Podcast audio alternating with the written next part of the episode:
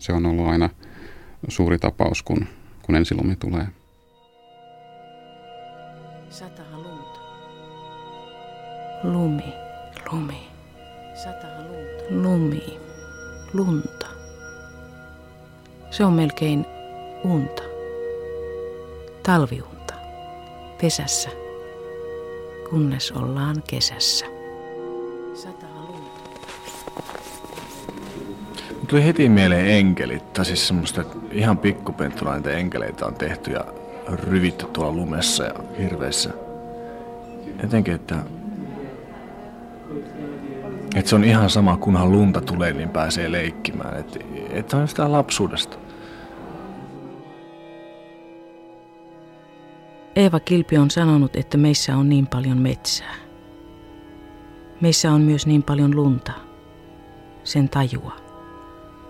Lumen tulo ei ole mikään yhdentekevä asia. Autoilijat se yllättää joka vuosi. Vain lapset osaavat suhtautua siihen juuri oikein. Heille ensilumi on jotain valtavaa, loistavaa, piristävää, jotain, joka pakottaa liikkeelle. Pulkat, luistimet ja sukset on saatava esiin. Kaikki mulle heti. Ilo.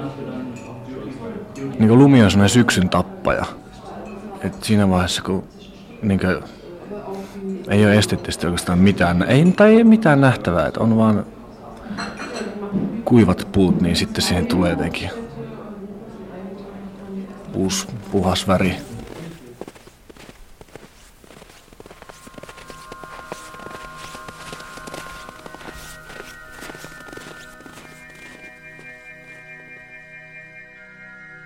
Lumi on yksi veden kiinteä olomuoto.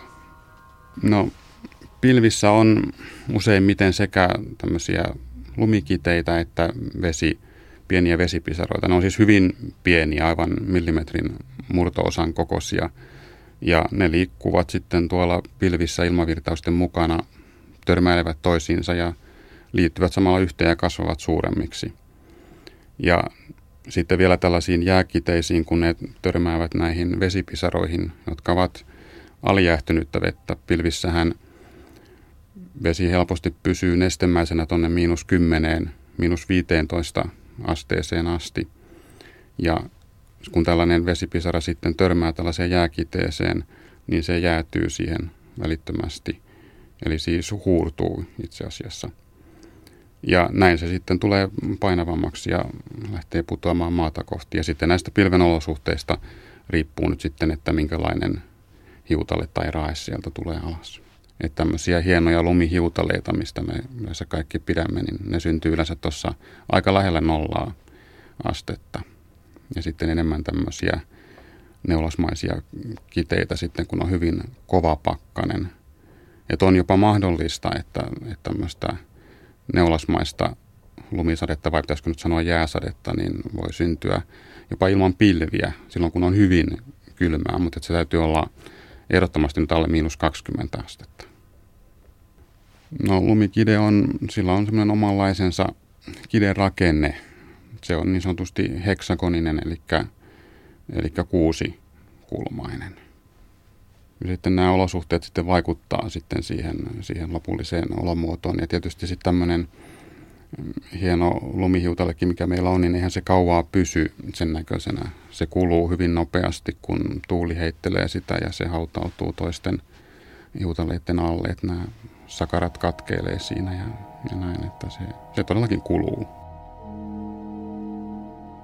Satahan lunta. Sataa lunta, Lunta. suuria hiutaleita. Kun nyt katson sitä kauan, näyttää siltä kuin hiutaleet eivät putoaisikaan, vaan kohoaisivat esiin merestä ja nousisivat taivaalle asettuakseen pääni yläpuolella kohoavan kalliolinnakkeen laelle. Ensin kuusikulmaisina vastamuodostuneina. 48 tunnin ikäisenä hiutale on murtunut, sen ääriviivat ovat hämärtyneet. Kymmenentenä päivänä siitä on tullut rakeinen kide. Kahden kuukauden kuluttua se on tiivistynyt kiinteäksi. Kahden vuoden kuluttua se on välivaiheessa alkanut muuttua lumesta hankijääksi. Kolmen vuoden kuluttua se on neve. Neljän vuoden kuluttua siitä on tullut iso, kuutiomainen jäätikkökide. Mutta ehkä nyt semmoinen, mikä tulee mieleen, on se, että lumihan on hyvin kevyttä. Ja jää taas sitten on huomattavasti tiheämpää. Et jos me ajatellaan vastasatanutta lunta, niin kun lunta kertyy enemmän ja se pakkautuu, niin hyvin nopeasti sen tiheys kasvaa ehkä kaksinkertaiseksi. Mutta sitten kun meillä on jäätä, niin se on jo reilusti yli kymmenen kertaa tiheämpää kuin vastasatanut lumi.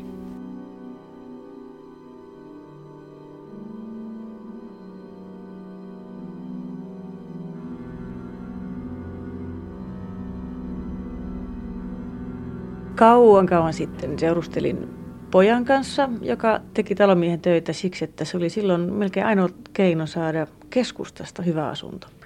Ja olikin hieno kaksi Kalevan kadulla.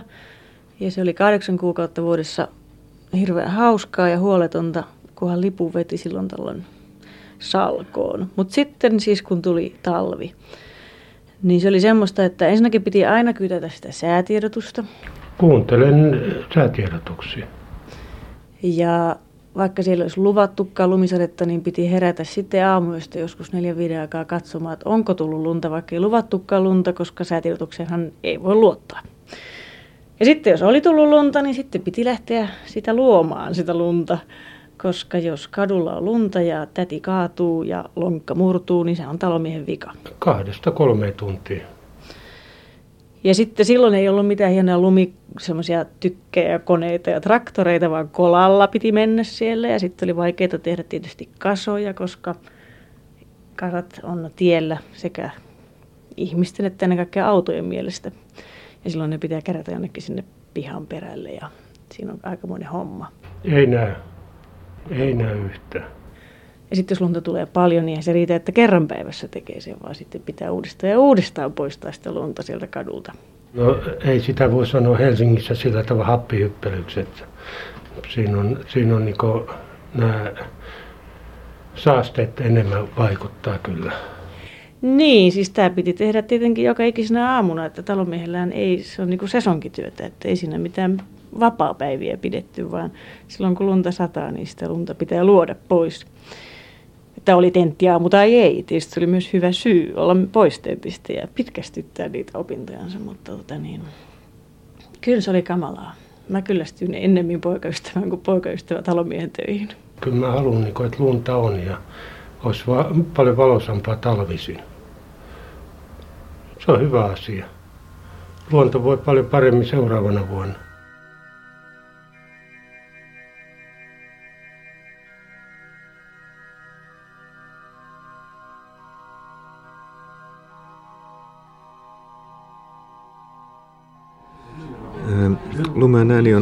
Hiljainen, väreilevä.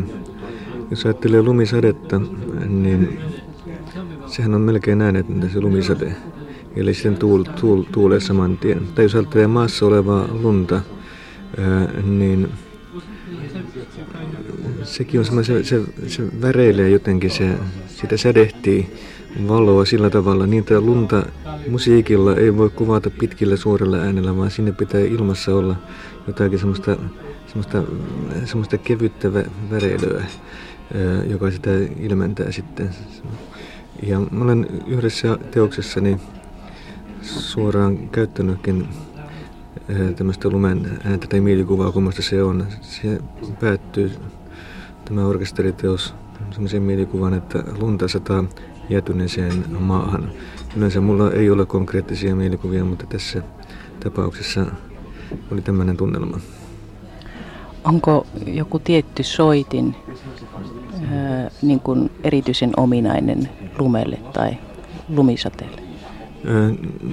Minusta parhaimmat ovat jousisoittimet, koska puhaltamilla, puhaltimilla ainakin vaskipuhaltimilla on liian läpitunkeva ääni tai voimakas, sanotaan näin. Ja myöskin puupuhaltimilla oikeastaan. Jousisoittimilla on semmoista hentoa tremoloa tai, tai trilliä tai semmoista, mikä siihen, siihen sopii. Ja sitten tässä tapauksessa vielä, kun lumi on kylmä elementti, niin siihen semmoisia kylmiä helähdyksiä aina silloin tällöin, mitkä osoittavat sitä, sitä sitä, että se on lunta nimenomaisesti. Se ei ole melodia, se ei ole suora ääni, sitä ei voi hyräillä. Se on, se on semmoinen kenttä, väreilevä kenttämäinen.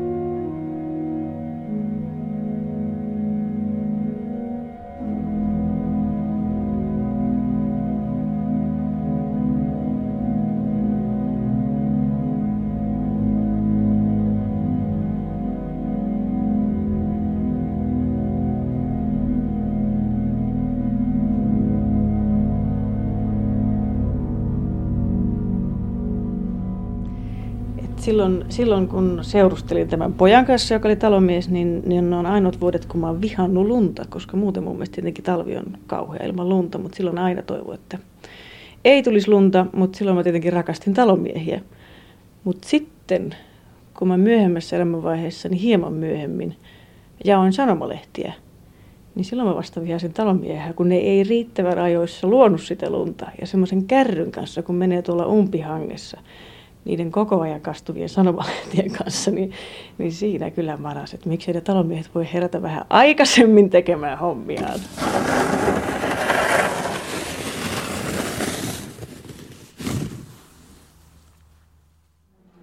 Sekin varjopuoleen tulee mieleen se, että kohta se on mustaa lunta täällä kaupungissa. Että se ei se kauan se neitsellisyys pysy tässä maailmassa.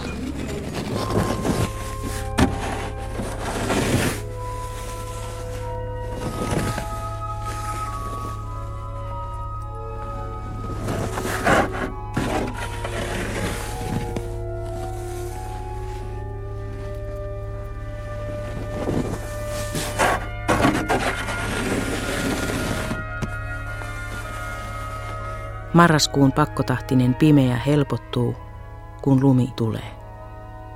Lumi valkaisee maan, antaa valon. Se asettaa ihmisen paikoilleen, joutavan päiväinen touhutus ikään kuin vähän laantuu. Tekee mieli katsella ikkunasta ulos, kuinka lumi piirtää ääriviivat puille, taivuttaa oksat, peittää maan. Haluttaa pysähtyä, huilata vähän.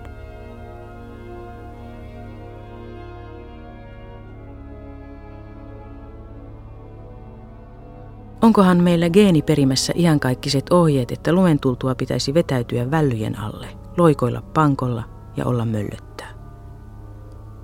Miksi ihmeessä me raukat nykyihmiset yritämme päinvastoin olla tehokkaita silloinkin, kun luonto lepää kaikessa rauhassa lumen alla? Kesällä, jolloin ennen tehtiin töitä, me sitten lepäilemme ja lomailemme. Onko tässä nyt jotain nytkähtänyt vallan väärälle jengalle? Ehkä meidän pitäisi vaatia EUlta jotain erityistä pankolla makaamisen direktiiviä. Ympärivuotinen tehokkuus ei ole soveliasta näillä leveyksillä. Valo ei yksinkertaisesti riitä. Unettaa. Perusteluksi riittänee, että meissä on niin paljon lunta.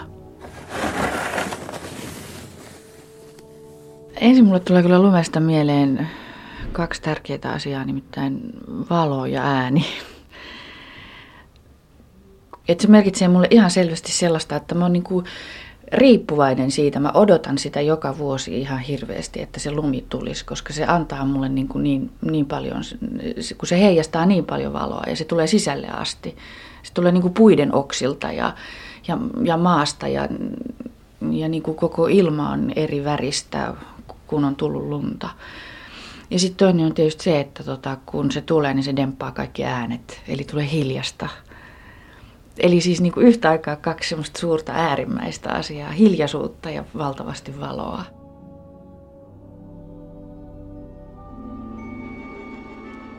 On yllättävän valoisaa. Joulukuun alusta helmikuun lopuille kolme kuukautta, joina aurinko ei nouse. Kuvitellaan, että silloin vallitsee ikuinen yö, mutta kuukin on olemassa, kuten myös tähdet ja joskus revontulet ja lumi. Juuri sellaisena minä muistan lapsuuteni, että me aina leikimme ulkona ja että aina oli valoisaa. Valo oli selviö. Niin monet asiat ovat selviöitä lapselle. Aikaa myöten alkaa sitten ihmetellä.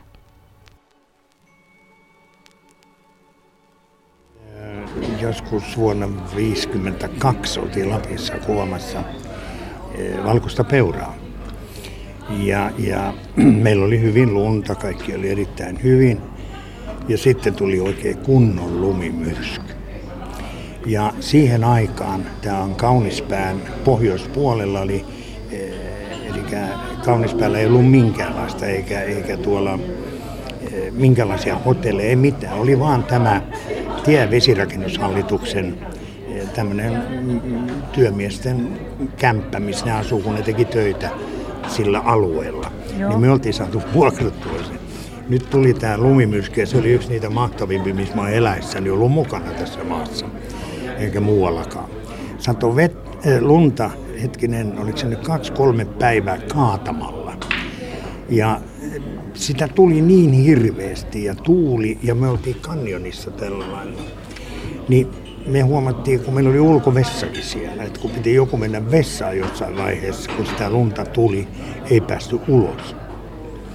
Ei, ei päästy ulos ollenkaan. Se oli peittänyt sen oven ja kun mentiin toisesta, se oli päädyissä ovet.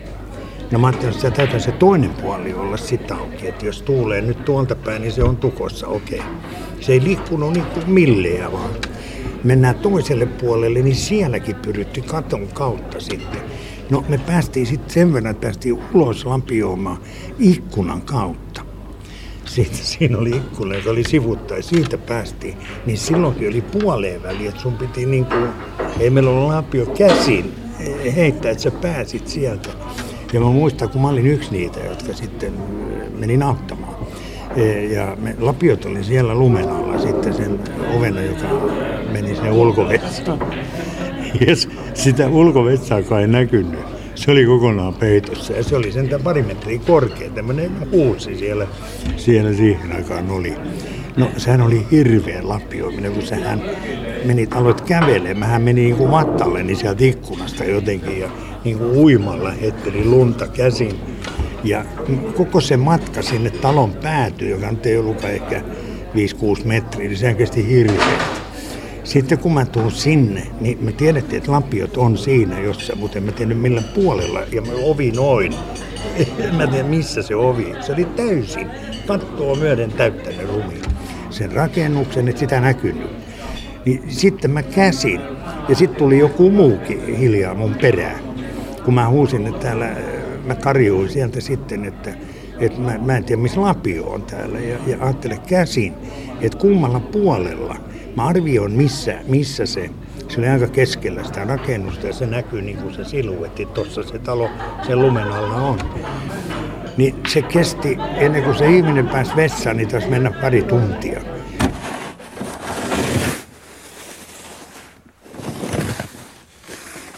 sitten kun se tulee se lumi, niin se ääni kaikkoa kaupungissa. Sä tajuat, aistit sen hirveän selvästi, että, että niin kuin, ei, ei ole kaikua, että se, että se dumppaa. Niin kuin tulee semmoinen, ja joskus viikonloppuisin sunnuntai-aamuisin, kun on vähän ihmisiä liikkeellä, niin sehän on kuin satuparatiisi, kun se lumi on satanut ja on ihan hiljasta. Ja sitten jos lähtee ulos, niin kaikki ihmiset puhuu keskenäänkin sillä hiljaa, koska ne ei halua niin kuin rikkoa sitä niin kuin peitto.